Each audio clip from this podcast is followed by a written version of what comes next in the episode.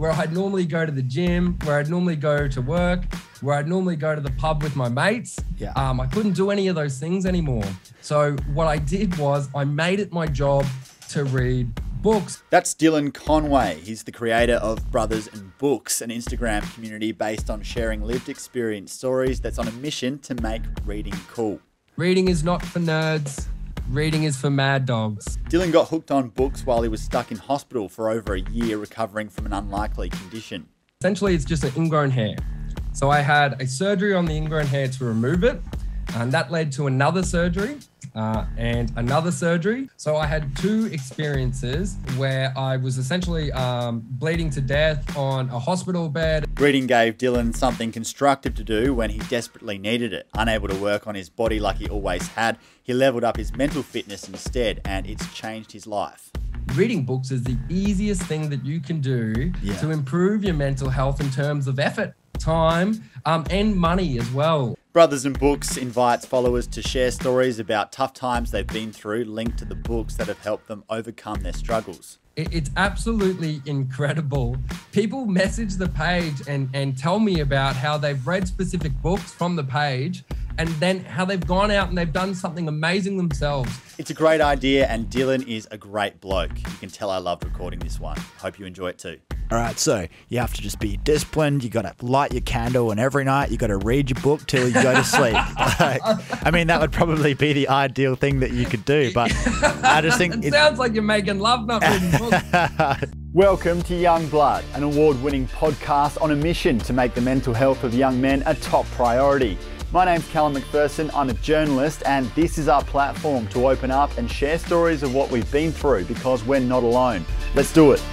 Before we kick this off, I just want to say thanks so much to everyone who's taken 15 to 90 seconds out of their day to rate and review the show on Apple Podcasts. It boosts us up the ranks massively and makes a huge difference to how many people we can reach with these potentially life saving stories. So thank you. And for those who haven't got around to it, please, if Youngblood has delivered you some value, let us know on there. Cheers, legends. This episode is sponsored by Bolton Brothers, the guys dedicated to changing the face of men's mental health, and Ski for Life, the organisation promoting mental health and suicide prevention through their annual ski relay in South Australia. Check out their websites and follow them on socials. Dylan, how did you end up in hospital for such a long time? so I had a surgery on my back, um, my lower back. It was a pilonidal sinus, is what it's called, uh, and essentially it's just an ingrown hair. So I had a surgery on the ingrown hair to remove it, and that led to another surgery uh, and another surgery. Was this how Yeah. big was this hair? Was it running all the way through your body or something, or what are we talking? Yeah, so it's it was underneath the surface, so I can't confirm the exact length. But the risk with the hair and why it needs to be surgically removed is because it can potentially wrap around your spine and paralyze you for life. Shit. Um, so so the surgeon removed the hair, but what happens is the space that the hair took up um, remains under the surface of the skin, uh, and it starts to pool with uh, fluid. Um, so from there, they've got to actually remove the flesh around the area, uh, and they keep removing the flesh until the fluid stops building up. Now, unfortunately for me, I'm not a lizard. So when they took away that flesh, there was no tail that grew back. There was no flesh that grew back. Um, and so I was left with probably a 13 centimeter hole, seven centimeter deep um, hole in my back.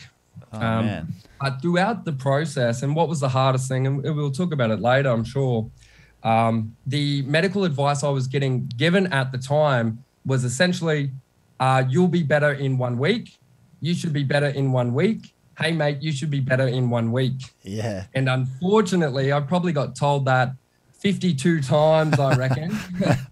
So, How long um, before and- you stopped believing him? well, oh, that's a great question. Probably, probably seven weeks. And the time that I realized that I stopped believing it, um, my mother had flown down to just um, check up on me, and I wasn't able to walk around, drive, sit down, shower, go to the toilet very easily. I was pretty incapacitated. And um, one of the nurses had said to my mother, "Don't worry, he'll be better in a week." And I said, respectfully, of course. You shut your goddamn mouth. you lie to me, but If I had a dollar for every time. I'd heard that. Yeah, exactly right, man. I'd be a wealthy man. But that makes Um, it harder as well because if, at least if you're told, all right, it's going to be six months, it's going to be 12 months, it's going to be this long period of time, you can wrap your head around that and you can accept that and then you can try to move forward. But if you're being told constantly, oh, yeah, it's just going to be a week or you're just around the corner, you'll be out, and you start thinking about that, then that almost makes it harder. Is that what it was like? A hundred percent, mate. And um, Viktor Frankl talks about it with his experience in the Holocaust camp in his book uh, "Man's Search for Meaning." And what he found was uh, a lot of the um, the people that were being prosecuted by the Germans in World War II, what would happen was they really looked forward to um, New Year's Eve or Christmas because they continued to believe that by that time, you know, the alliance would come through and they'd be rescued. So what would happen post those dates um, on Boxing Day and on the first day of the new year, um, they hadn't been liberated. So what happened was the um, their chances of survival drastically reduced because they had their hopes and expectations on something that didn't eventuate, and that is a very hard reality to face. Um, the unknown, um, expectations not being met. You know, there's that saying about getting kicked while you're down. Well, I think I had a bloody semi trailer bloody drive over me a couple of times throughout the experience because uh, Because that's what was about- breaks that breaks your spirit when we when we have hundred those expectations and we build that up and we we think something's going to happen and then it doesn't and then we have that happen again and again and again and we start to normalize that and think that that's always going to happen and that totally fucks up our worldview compared to if you don't have that expectation constantly or whatever the goalpost is is, is off in the future and you get to work for it for a long time without expecting the gratification then you're not necessarily getting let down constantly and that can be sort of the hardest part of it Exactly right. And to reframe it to, let's say, um, something that uh, a lot of people deal with, a relationship. Um, and we give someone the trust. Uh, and let's say they say they're going to do something and they don't do it, they let you down. You know, fool me once, shame on me, fool me twice, shame on you. And if they continue to let you down, then it does. It becomes a hard eventuality. You lose the trust in your partner or your significant other. Uh, and then unfortunately, you do. You do lose hope for a um, meaningful future. Uh, and it's exactly the same with the medical system, um, with work, with anything like that. So you're dead right. Um, just having that belief when it's taken away, it is a hard, hard reality to deal with. how did you reframe your thinking and how did your self-talk change in your head for how you were facing the situation Yeah, so importantly, my self talk prior to reframing and changing the situation was extremely negative. I had an emergency surgery, one of the emergency surgeries on Christmas Eve. And at the time, I was living in um, uh, an investment property that uh, I had just purchased, and I was by myself. Like I said earlier, I couldn't really drive or walk around or do any of the things that I used to love. Um, so I had this surgery on Christmas Eve, and I was up in um, Townsville, North Queensland, away from family and friends. Um, so I woke up on Christmas Day um, with a essentially like a big scar, big wound in my back, alone. Uh, and that was very difficult um, for me to do. Whether we like it or not, we're all children at heart. Things like Christmas and birthdays, no matter you know who you are, mean a lot to you. So oh man i spent a christmas alone in townsville as well actually so Did ya? yeah yeah because i used to work Oh. i used to work up there as a reporter had christmas there and just had like no friends and no family and was like oh this this sucks yeah, yeah.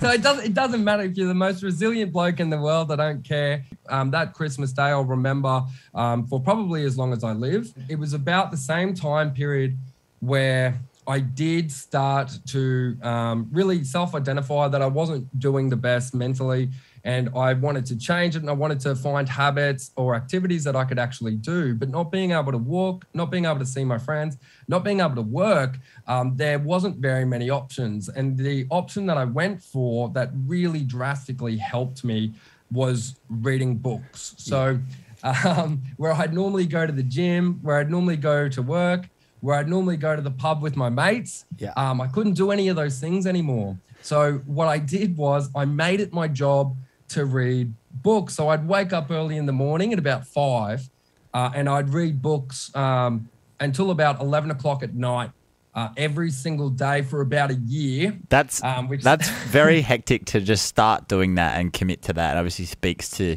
your character and your resolve to be able to focus. But just before you talk about all the reading stuff, I'm interested in the seven weeks prior and the rest of your life prior. Were you someone who would waste endless amounts of time scrolling on the phone or getting distracted by whatever it was? So I've definitely experienced this in my own life. That phone is just this abyss of distraction that we can get lost in, and it fills up that time because we all have that void in our life where we don't have to be at work or we're not seeing a friend and we've got this free time, and it's so easy to fill that time just scrolling not really learning anything or developing or getting anything out of it. But it's just like we kind of get keyed into our phone and just time passes and who knows where it went. And it's so easy to get distracted because, you know, you got dating apps on there if you're into that. You've got games. uh, big problem for young men. Obviously, gambling's a massive one in terms of things that take your attention away. Did you struggle with getting lost in that and feeling like you know you weren't really ever utilizing your time? Yeah, so um, I'll, I'll, try and answer this as um, succinctly as possible. But um, my professional work, I'm an infantry captain in the Australian Army. So I like to think that I do have good um, time effectiveness and I utilize my time correctly where I can. However, prior to this event and in those seven weeks before I turned to reading books where I was injured at home, um, definitely, mate. I found myself on my phone all the time. Um, but worse than that, worse than the, um, you know, uh, drawing my attention to my phone, I found that my mind was often wandering towards um, feeling sorry for myself, essentially, um, and being unable to sort of justify why it was me that was going through this specific hardship. Um, so at the time, I was training for Special Forces selection in the Australian Army. Yep. So I'd gone from, you know, your six pack abs, running every day, going to the gym. Huge part of your identity. Yeah, it was a big part of my identity, my purpose, my future goals, everything. Mm. And and as soon as I lost all of that, I did. I spent countless hours feeling sorry for myself, um, wanting it to end, but not being able to see a solution forward. And yeah, I definitely um, spent time, uh, spent a lot of time on my phone, probably not doing anything very, um, very productive to myself. I guess you weren't accepting it either. Like you wouldn't let yourself accept that. And I can relate to that. Like having to, if being a really physical person who valued that and your self worth is very much intertwined with that, and then not being able to do that, that would just be super hard because that part of your identity almost has to die for a period of time. And you're gripping onto it because you're like, who am I if I'm not this?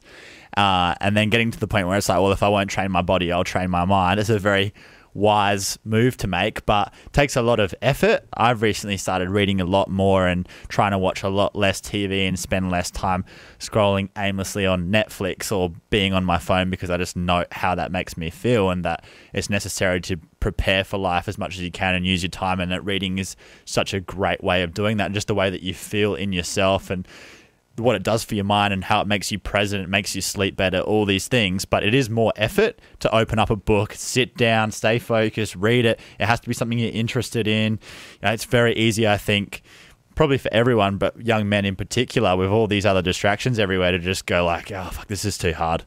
But why is it worth sticking with it?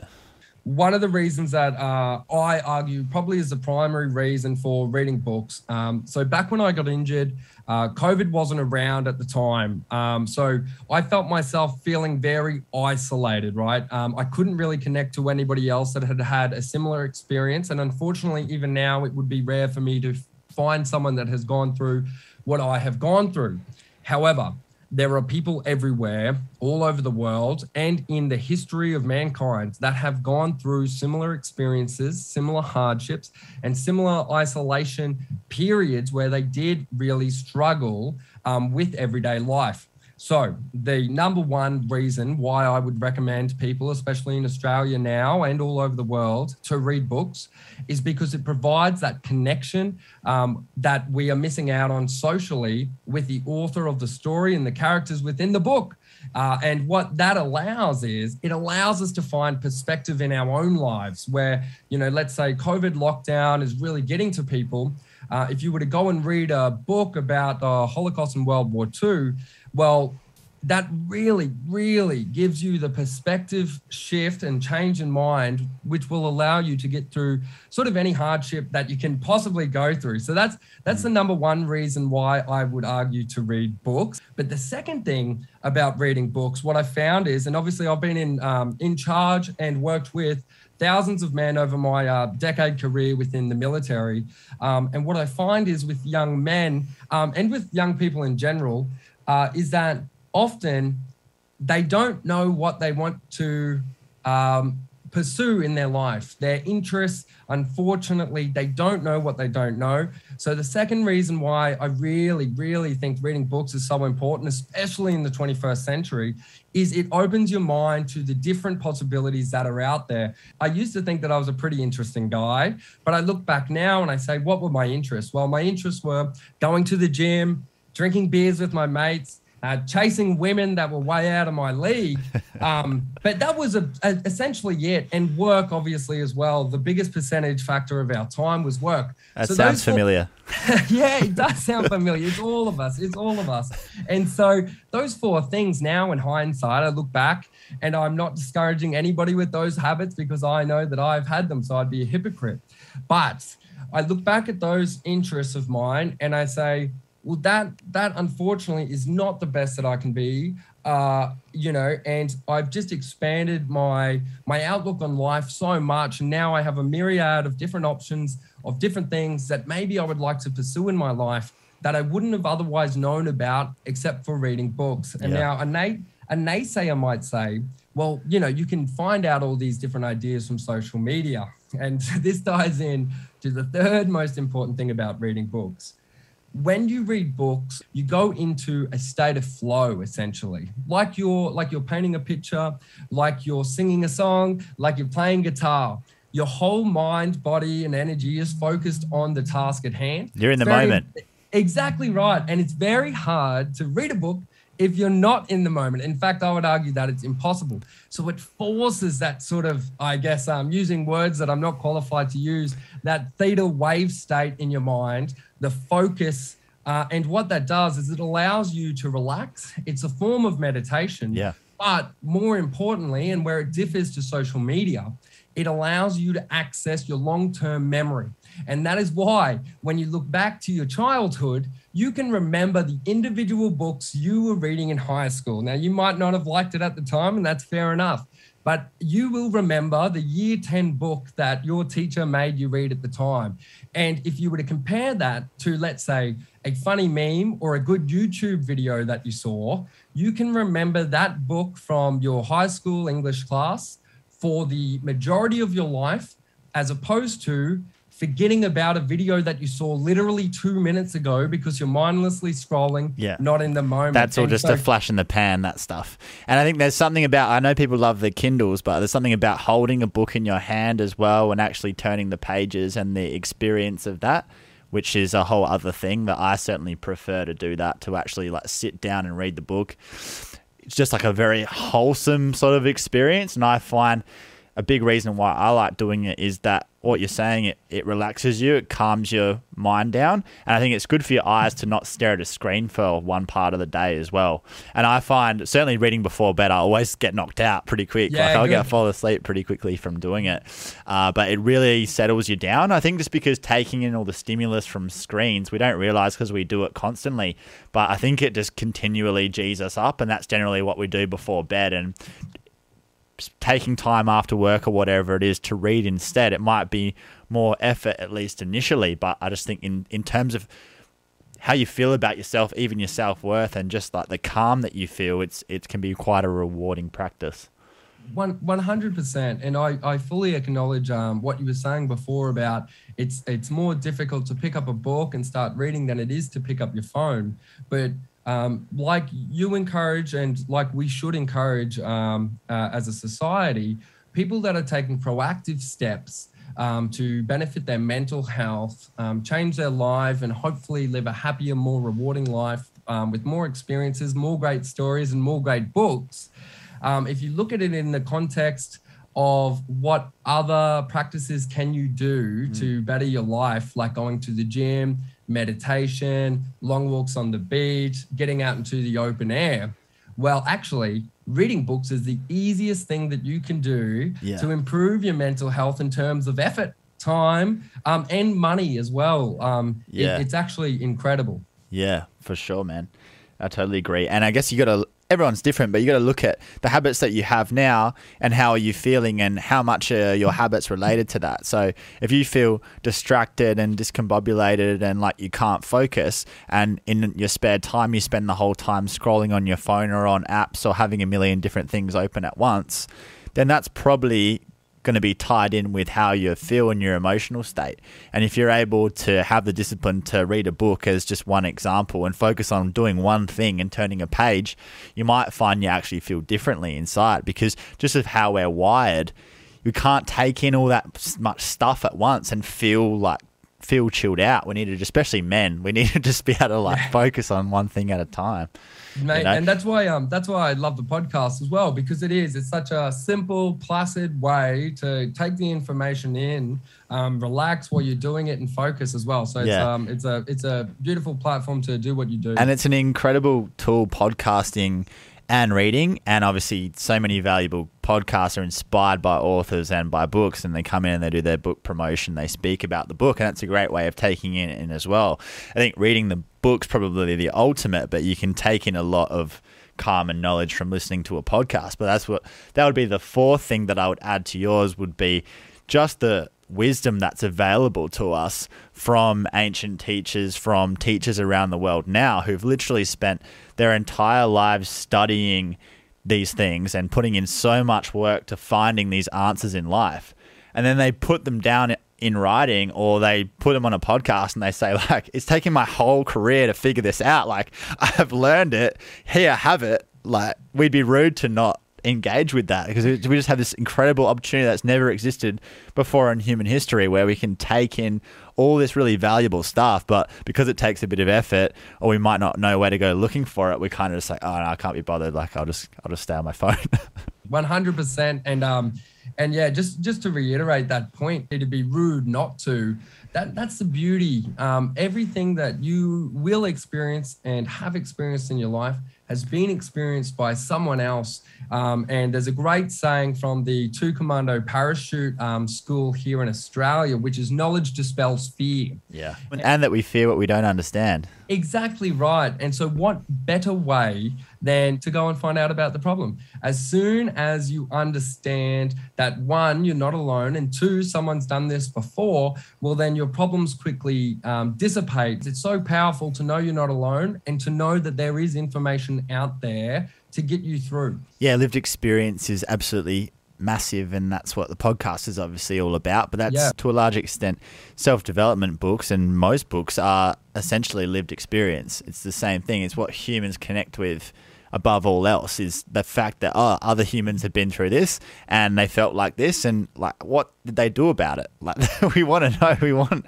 we want answers or as close to answers as we can possibly get because we Yeah. we need them we otherwise we we feel lost and we despair and when we just sort of tornado and, and snowball and, and don't know where we can find direction. And the fact is that if you if you look for it there are people out there with advice who have some sort of an understanding of how you feel and that will make you feel better pretty much oh. straight away One hundred percent, and a good one is, um, and and on the topic of mental health, and I, and I don't speak about this much. I'm mainly just spruiking books, um, but there are some really really great books out there. Obviously, podcasts as well, but there are some really great books that have the science and the the lessons from history and so much time being developed into understanding why we feel the way that we feel at different times that we do. And one if i can just plug a book and i don't know the author so it's all above board um, is a book called uh, lost connections and in the book Lost Connections, it, it describes nine different facets of our life um, that we, we feel disconnected to when we do start to feel depressed. Um, and I, I couldn't remember all nine off the top of my head, but I'm sure you'll agree. Um, some of them are a disconnection from um, the natural world, so not going outside enough, a disconnection from meaningful work, so feeling like your boss has got it in for you, um, a, a disconnection to um, meaningful connection. Um, all these things, um, if you go through that list of nine things like a checklist, you can quickly identify, well, am I getting enough of that? Because science and history tells me if I increase it, maybe it'll work. So it's a quick resource to sort of test and adjust where you're feeling and maybe self identify what you can do better to feel better as well. So, um, it, yeah, it's really interesting. Do you think men relate to that a lot and like the self development stuff because it's so practical and you really get those steps written out for you and you can put it into practice quite easily where it's like okay so this isn't just some abstract idea or some story of fiction which of course are great for escapism as well but hey here's how you're feeling here's why and like here's what you should do a hundred percent. And now I won't talk about the practicality of women, but I will agree with you that the practicality of men is huge and robust and 100% mate. And now I know you spoke to um, Dan Pronk in a couple of podcasts ago, and now he's a man with lived experience that's put it down in a book um, that that pretty much tells you exactly what you need to do to build your resilience in that case. Uh, 100% man. And there's something about uh, men connecting with other men. And I look back on my life, and I think that I'm a pretty atypical or stereotypical, sorry, um, man in Australia. And all of the people that I looked up to were either um, famous sports stars or were doing incredible things like adventurers and those people in the special forces. Now, that's the beauty of books. Those same people that we want to emulate, that we want to become, become, sorry, have written books before. So, you know, it's very hard to disagree with someone like, and I'm sure you're familiar with him, um, Jocko Willink, a former uh, US Marine Special Forces officer.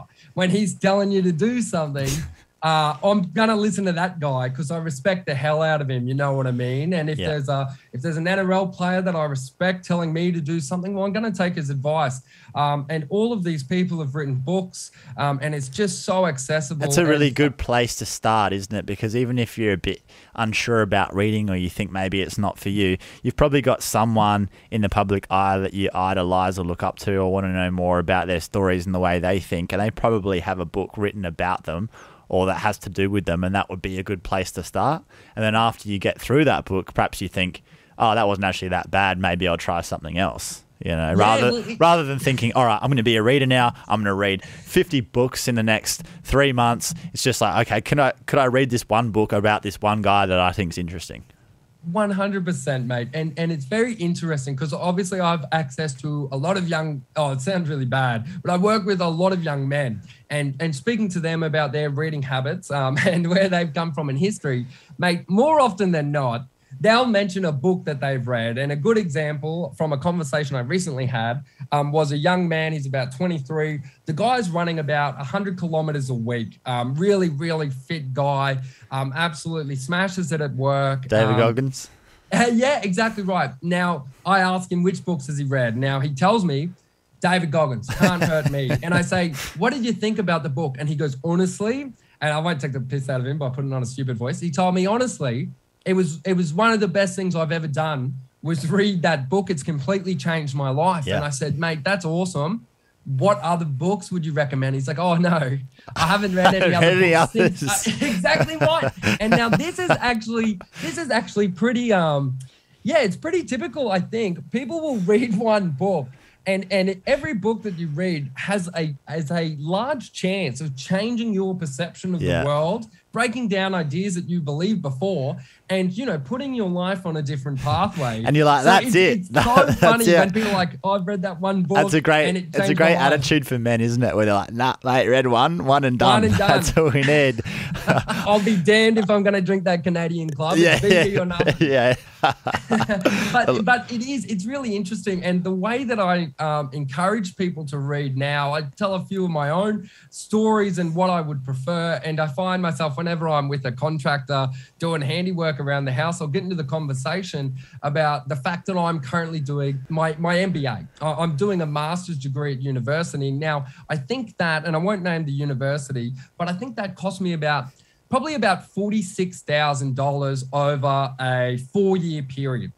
Now, what it costs to buy a bunch of books that are related to my MBA um, non textbooks, lived experience from people like Elon Musk, like Steve Jobs, like Phil Knight, the owner of Nike, cost me about 60 bucks. And now, the further that I go into my MBA and I'm a distinction student, I realized I would swap this money and this time that I'm spending on traditional education for a couple of hundred dollars of books. I, Yeah. I would. I'd swap $500 worth of books from one of the best university educations that you can get in this country. I would prefer $500 worth of books. Now, that sounds like a radical idea the first time you hear it. Yeah. But you start to analyze the most successful people in the world, and it's a story we've all heard. They all dropped out of traditional education and started reading books, and then started just getting stuff done. Um, so, it's and I think it's the second it's the second best thing we can do to actual personal experience actually going and living it ourselves is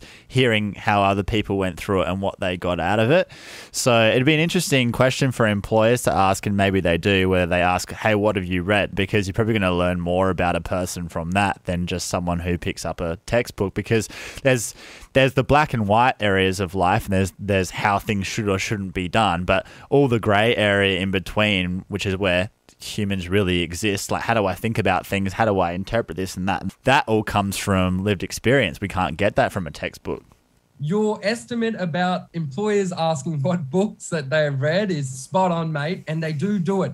Mark Cuban, who's a billionaire, has renownedly said multiple times that he would rather hire someone who has read the book Rework than someone with a university degree from Harvard. And now that is a crazy statement from one of the few, maybe couple of thousand billionaires in the world. But if if the smartest people, the most successful people in the world are all all telling you that you need to read books, then I'm going to listen to them. they're all telling you to do psychedelics as well so just, yeah, just, just yeah, keep in yeah, mind they do tell you to do psychedelics. Maybe Just be cautious with that, but anyway. psychedelics as well, man. I think um, I'm just looking to my right because I think I got a book here about. I don't obviously partake, um, but but 100 percent, literally, the new science of psychedelics, a recommended book. hey it's good to be across the literature even if you uh, don't go there yourself. Exactly right. Arts, science, music, 100 percent. So, how did you notice initially reading started to change your life and change the way you felt? And then how has that continued over time? Yeah, so it's an excellent question. And I, um, as I mentioned earlier, about you don't know what you don't know. Um, the beauty about books is it does make you question things that you held for long term beliefs and breaks them down to open up a new way of thinking.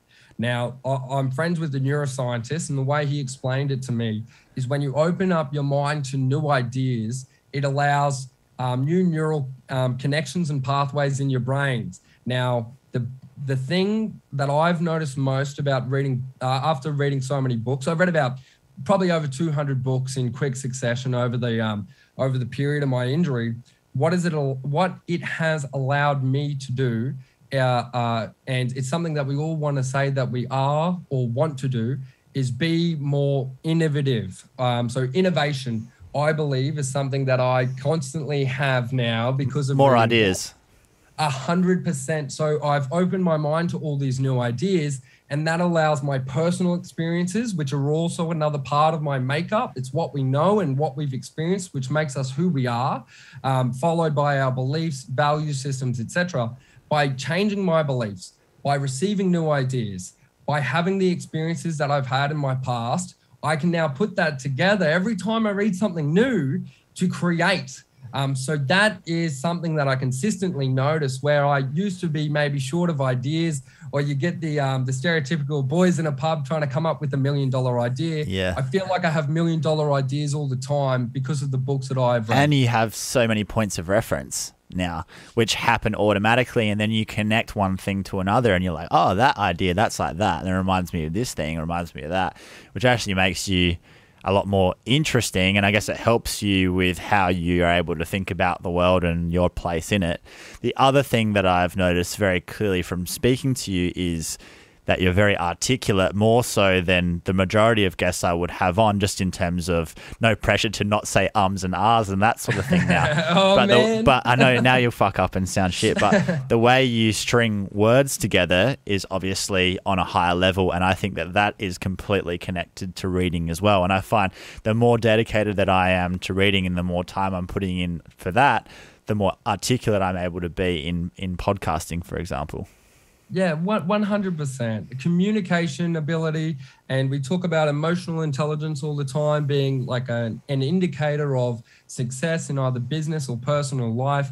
Um, but also reading, it just builds that empathy. It allows you to connect with um, people's stories on a deeper level, which allows you to uh, really connect with the person that you're talking to and understand where they're coming from. So there, there's so many, so so many benefits of reading. And uh, another thing um, that I say, um, trying to encourage more people to read. I touched on it earlier about um, memory and being able to remember something from high school. And a bit of an activity that I do with people when I'm trying to convince them to read. And now I'm not going around knocking on people's houses and saying, Hey, what books are you reading in there? Let me in. No, I'm not doing that. But when the conversation comes up, and it comes up a bit now because of the Brothers and Books page um, about the importance of reading, I always ask people, what are the five most memorable experiences in your life? And that's an important question because as human beings who live however many seconds over however many years and have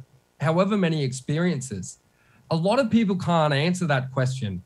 But it, and that's and that's really sad um, and it's really sad because we need to be more mindful and remember these experiences. Now, on the other note, the reason that I ask that question is not to stitch them up and be like, oh, oh, my wedding day was pretty important. That's one. Um, and then I don't leave them there and go, well, it sounds like you haven't had that much of an interesting life, mate. I don't do that.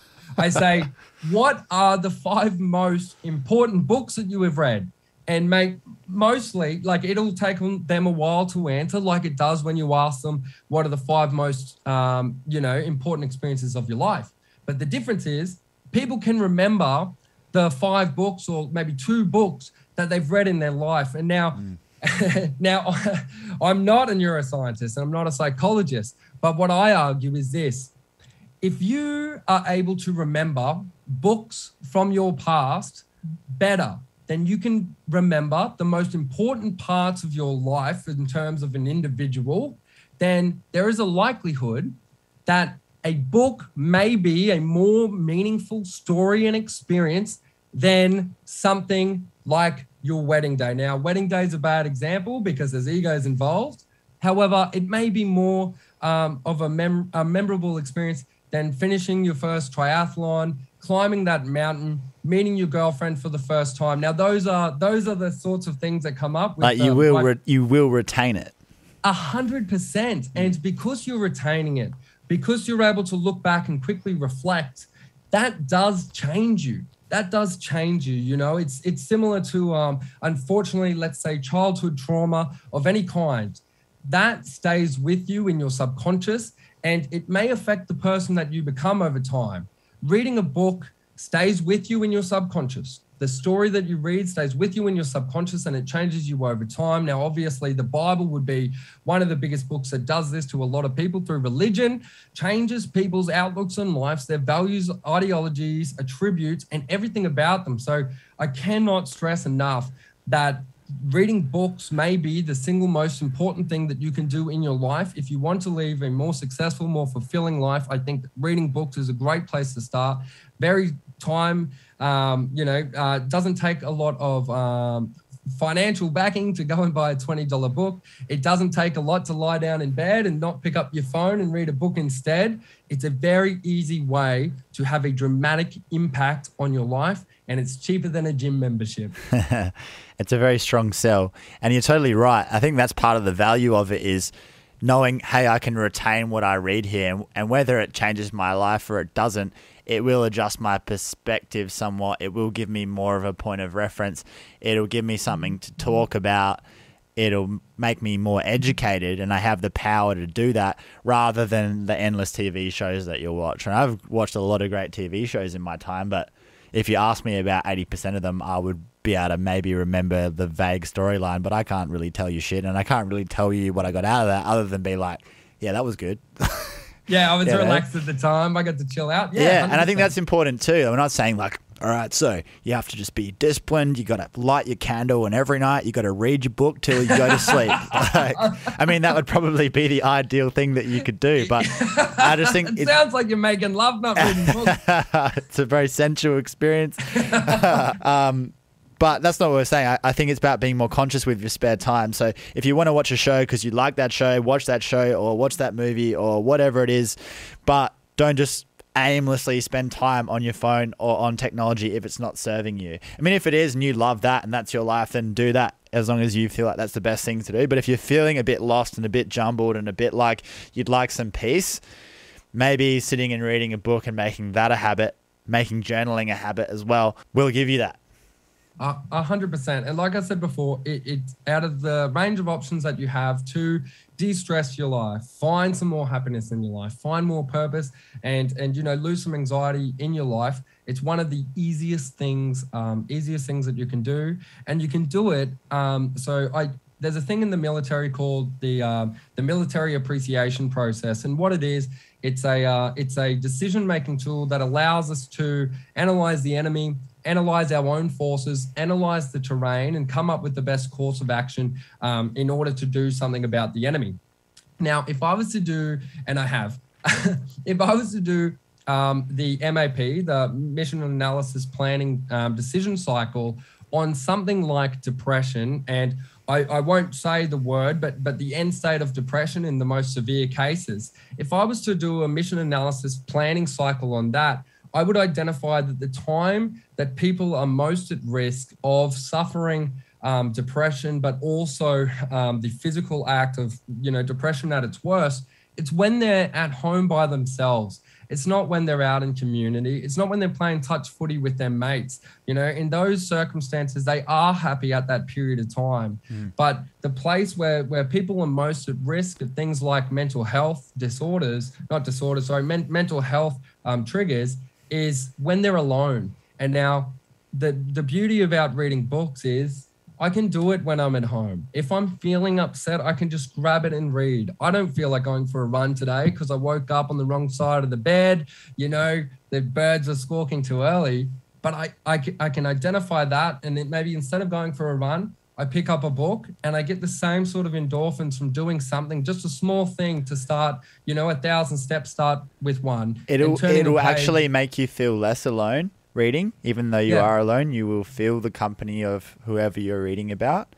And then I think that it also increases your self worth too, because you know that that's a valued value. You know that's a valuable use of your time. That's developing you into allowing you to calm your mind, and you feel better about yourself rather than leaning into some of the negative coping mechanisms that devalue your self worth and take you on that spiral. So it's all these little habits that, as a once off, they don't make that big of a difference. But when we build them all together, that is who you actually become and who you are. And they make an incredible difference to everything in your life. So I think reading is a very positive habit, and it's one of those habits, along with exercising, getting enough sleep various others that form you into or allow you to be the best version of yourself at the end of the day. You know? Yeah.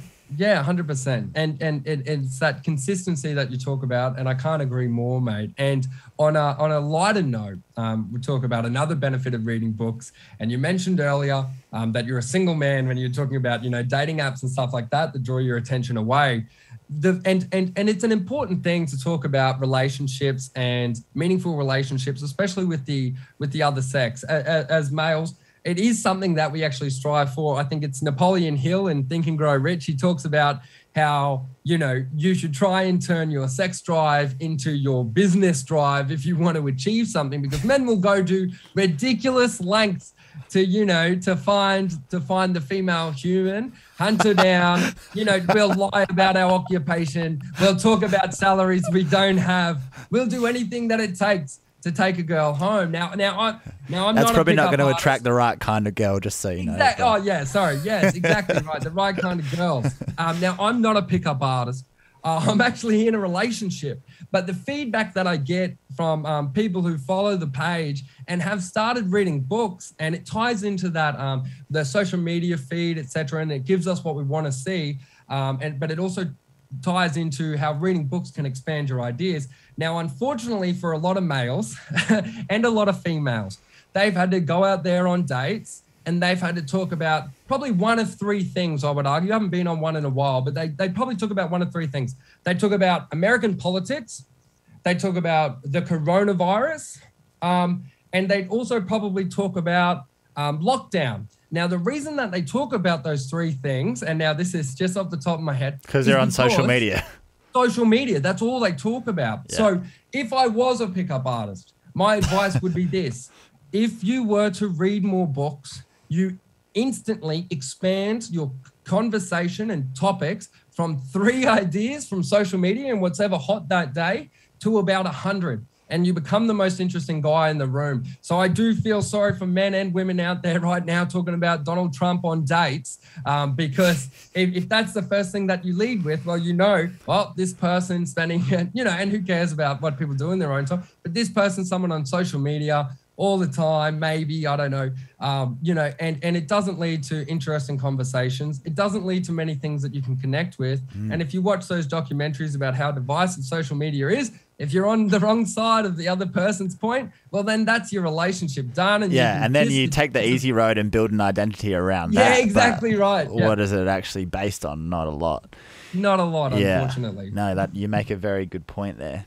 What Um, if so- people said that they've gotten out of your page? What kind of feedback have you got from people about having a platform like that? Because it's so unique, and I love that it comes from a young man who's in the army who. Like we always try to break down these stereotypes, but you're not supposed to be the guy making reading cool, yet here you are doing that.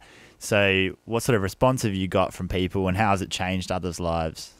Yeah, mate. So this is um this is um something that um brings me a lot of joy and the page takes up a lot of my time and like I said I'm studying and I work full time as well but this is definitely And you got to keep it. that mustache in check as And- and well, exactly mate, the mustache takes up the most time and That's tough. and and so the feedback that I'm getting on the page mate it, it's absolutely incredible people message the page and and tell me about how they've read specific books from the page and then how they've gone out and they've done something amazing themselves. So, an example from just last week, there was a woman firefighter in uh, New South Wales, I believe.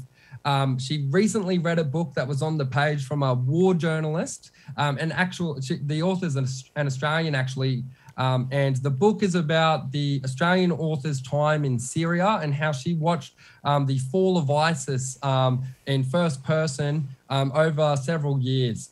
And a firefighter bought the book because of the page. And she messaged me and she said, Dylan, I've just finished this book. And I said, Oh, that's amazing. Like, uh, make, make sure you send the author a message that you enjoyed it. And she's like, No, no, no. It's more than that. Uh, I've just signed up to go to university for the first time in my life because I want to study strategy and I want to study journalism um, because of this book. So you've got so that's a pretty bloody good example of someone who who who is actually living a very happy life. Uh, you know, she's a firefighter. She finds purpose. She helps people. She's ticking a lot of the boxes of things that make us happy. But she'll read one book and it completely will take her life on a tangent that wouldn't have otherwise been there Yeah. um, and for the better and and she again didn't understand that this was a route that she could take Yeah, yeah. until she read a book It's so, the incredible power of it. And yeah, that is amazing that anything can make us make a decision like that. Um, I think there's also, which we, we touched on before, the idea of only reading one book and then going, all right, that's the answer right there. There's definitely a temptation for that because the people who often write these books are incredibly persuasive, have an incredible way with language, especially with those personal development books, where I think it's easy to get drawn into becoming an acolyte of whoever that person is and saying, okay, that's the doctrine, they have the answers, that's who I'm going to live my life by. And I think it is important for us to, although we might be geared towards reading a particular style of book or focusing on certain stuff, we should try to read stuff that perhaps we wouldn't necessarily settle on straight away because actually there isn't any one answer and no one really has the answer. And the best we can do is get the most opinions from all over the place. 100% and the ideology um, you're explaining is realism right? We want to be realists. Now it doesn't make for good emotional conversation because we're not extremists we're fence sitters. We're realists. And so what i've found is actually um, there's not too much of a risk of reading books and becoming I not in, an extremist in any sense of the word but just believing in that. What I found I I was going down the rabbit hole mostly believing um, was on social media all the time. And what what books provide was an actual just an, a differing opinion from social media so let's say i didn't read a book for 24 years I am very far leaning on whatever social media has told me over however long I've had a profile. Mm. And I read a book and then I sort of come back Yeah. and I finally meet in the middle. But what it does is it allows you to see that there's other ideas, break down your previous ones. Um, and then I've, I, I have found that through reading these books, I can sort of identify now. While I don't necessarily disagree with that, that's that's um, your opinion, or that's a statistic that I don't agree with. Yeah. Um, but you know, and like you said, it's just information gathering. But I think you're, your you're able to be more objective and see that there's arguments for and against, and that there's value to certain things, and and that someone can do something great or say something valuable without being a great person, or the opposite might be true as well. And actually, it's not black and white; it's all shades of grey, and there's so much more to it than that. But it takes a lot more effort, I think, to see the world in that way. And it also means that you don't automatically belong to a tribe, which is what a lot of people want. They want that quick identity based on outrage or whatever the trending topic is, because that's easy. Like, no one wants to necessarily go and read 200 books to see things differently. And it won't necessarily take that much, but I think that's a perspective that comes out of it as well. Yeah, one one hundred percent, mate. Um, you know, joining joining a footy team, you know, it, it's not easy, but it's really fun. You got all your mates around. You all love the same um, NRL team. If you don't, it's quick discussion. Um, and, and but but thinking differently and going, actually, this afternoon, gentlemen, I like the AFL. Well, that's a quick, surefire way to get you kicked out of the NRL yeah. team in Northern Queensland, for example. But um, it's also, if you do believe in liking the AFL, it's important to actually voice your opinion regardless of um, the negative social impacts because that's being true to yourself. But it's So- also it's not it's not one or the other. I mean, Exactly sport's one example, but it's like yeah, and then there's there's all this other stuff in between that we can choose to engage with or not. Um, so, how do you feel reading has contributed to making you the man you are today? And how different would you be had you not made that decision to stick at reading when you were in hospital? Well, so the the first thing that changed, um, the person that I am now, is while I was in hospital, I did have two close encounters with death. Unfortunately, um, because I did have a large wound in my back, I was susceptible to. I think I had like maybe forty staph infections over the time period of fourteen months. Yeah, because like I said, it's like a cannonball wound in my lower back, and we all know what happens down your lower back. So um, very, very um, open for infection. Um, and what I was also open for was not only infection, um, but because it was so close to my coccyx and very deep into the flesh, um, I was also susceptible to um, bleeding out essentially. So I had two experiences where I was essentially um, bleeding to death on a hospital bed. And while I was in good hands, that sort of, and I'll swear here, that sort of shit changes ya. So what those experiences did to me was it, it gave me, I guess, not a newfound lease on life, but a new intrinsic motivation to really just make the most of every day. Yeah. Um, and now, while burning motivation is great, what reading books has done for me to couple this effect of my experience is to allow my newfound motivation to be put to good use through the creation of ideas. And so I said earlier, um, I obviously have been running Brothers and Books now for um, 10 months. Um, you know, I've set up five community libraries in three different states around Australia. I've met gold medalists like Libby Trickett. I've met federal parliament members like Phil Thompson. I get to speak to a range of different authors daily. At the moment, I'm running a uh, the the world's coolest readathon actually. So I've taken on a world title, um, and we've managed to raise sixty thousand dollars for charity in Incredible. 35 days. Um, and I'm about to run um, Townsville's coolest book fair as well. So it, it really does. It, it gives you uh, it gives you the ability to come up with new ideas. It gives you the ability to act out on your ideas. Uh, and it gives you the ability to come up with better solutions than you would have done otherwise. And if you're a motivated person and you couple that with intellect, then you are unstoppable. Um, and finally, the last thing that I would say uh, about how it's changed me, um, and I just touched on it. It it has allowed me to see that if if you want something enough, it's possible. And that anything is possible. It's hard um, to not read someone like Elon Musk's book or the owner of Nike's book and go, hey, I could do that as well. Because what it allows us to do is realize that at the end of the day, we're all just people. And living in a country like Australia, we have so much opportunity to go and do what we want to do, but we've got to find out what it is that we want to do. And we need to know that it's possible. Reading books allows you to do both. And then you can go and live the best life that you can. Well said, mate. And what's on the essential reading list for us? Uh, that's a good question. So, Brothers in Books is a constant um, is a constant feed of recommended books from um, books that have changed other people's lives. So, I won't break it down to must read books, but I've got a few books here with me today that I think some of your listeners may may have um, may have uh, read already. Um, so the first book that I'd recommend to someone. That's um, one of my favorite books. Yeah. hundred percent. The first book that I'd recommend uh, is The Alchemist by Paulo Coelho. And the reason that I recommend that book is because it incites that motivation for adventure. It makes you want to go out and see the world. And if you don't get that from it, that's okay. Um, but that's why I'd recommend that book. Now, the second book that I recommend to you this afternoon um, is Yes to Life by Viktor Frankl. And I mentioned Viktor Frankl before as a Holocaust survivor. Now, his, his most well known book uh, is uh, A Man's Search for Meaning. Um, but his other book, Yes to Life, um, is a series of lectures that he gave to people struggling with depression and anxiety. And he gave these lectures within this book um, for multiple years to thousands of students, and not a single one of those students, fortunately, took their lives post listening to this man speak. He's so uh, it, he's also got a beautiful quote which I love, which I'm going to butcher now, but it, you probably fix it up. Something to the effect of "To be a light is to endure burning." Oh, I don't know that. You quote, don't know that one. Oh, you can't. Like you can't save me.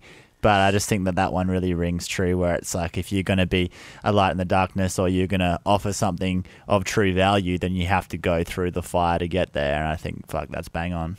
Oh, 100 percent. And um, it, it, it, sorry for saying 100%. I just agree with you a lot. As I compliment you on your beautiful teeth, and now I can't stop agreeing with you.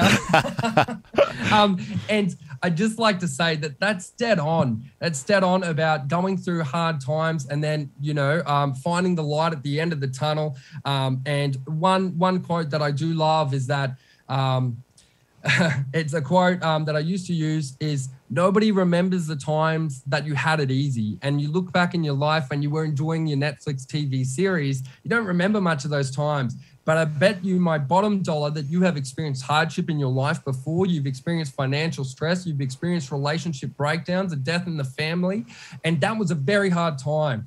And now you're going to remember that for the rest of your life because of your amygdala making you remember it under duress and stress. Um, but what that allows you to do is when you find yourself in a hard time, you can quickly reflect and say, Well, I'm going to remember this for the rest of my life. I better act in a way that makes me proud and other people would respect. And now that's a good way to live your life um, when you find yourself feeling down. I absolutely agree with that. And also, those times are coming whether we like it or not. And reading helps us prepare for that, which I think all of us would want to be prepared if we could be. So Youngblood's all about making mental health cool and making having these open conversations about vulnerability and showing the struggles that we've been through making that cool. That's our mission. And I think what you're doing, making reading cool, is very closely aligned with that and serves to break down a stereotype in its own right. And also, mental health and reading are so intertwined, and I'm learning that more and more. So I just want to acknowledge you and congratulate you for creating such an incredible platform and speaking about it with such vigor because yeah it, it really does break the mold and i think so many people want to get so much out of it man so keep it going and keep the mustache flowing hey thanks so much and uh, uh the word vigor, mate, the fact that you're talking about your podcast and utilizing words like vigor means that you're doing the same thing. So congratulations to yourself as well. And I know you you have been super consistent, mate, over a long period of time. And that um yeah, that has definitely got my respect. And um the last thing I'd say um is for any listeners, if you if you do want to find brothers and books and maybe find your next life changing read, um, just check us out on Instagram, just Brothers and Books. You'll see another man with a mustache who's more heavily tattooed than I, um, and that's our logo. So Um, reading is not for nerds. Reading is for mad dogs. Thank you. Love that, Dylan. Wait, mate. That's it for this episode. If you're getting some value out of the show, please help us out with a quick rate and review on Apple Podcasts. Everything we do is recorded in video, so follow Youngblood Men's Mental Health on Instagram and Facebook and Youngblood Mental Health on TikTok. Subscribe to our YouTube channel, Youngblood Media, and please leave us a comment or send us a message if these stories resonate. We'd love to hear from you. You can sign up to our e-news through our website, youngbloodmedia.com.au. And most importantly, please share the podcast with anyone in your life who might need it. We're all about reaching as many people as we can. This is Youngblood. Thanks for being part of the mission. Catch you next time.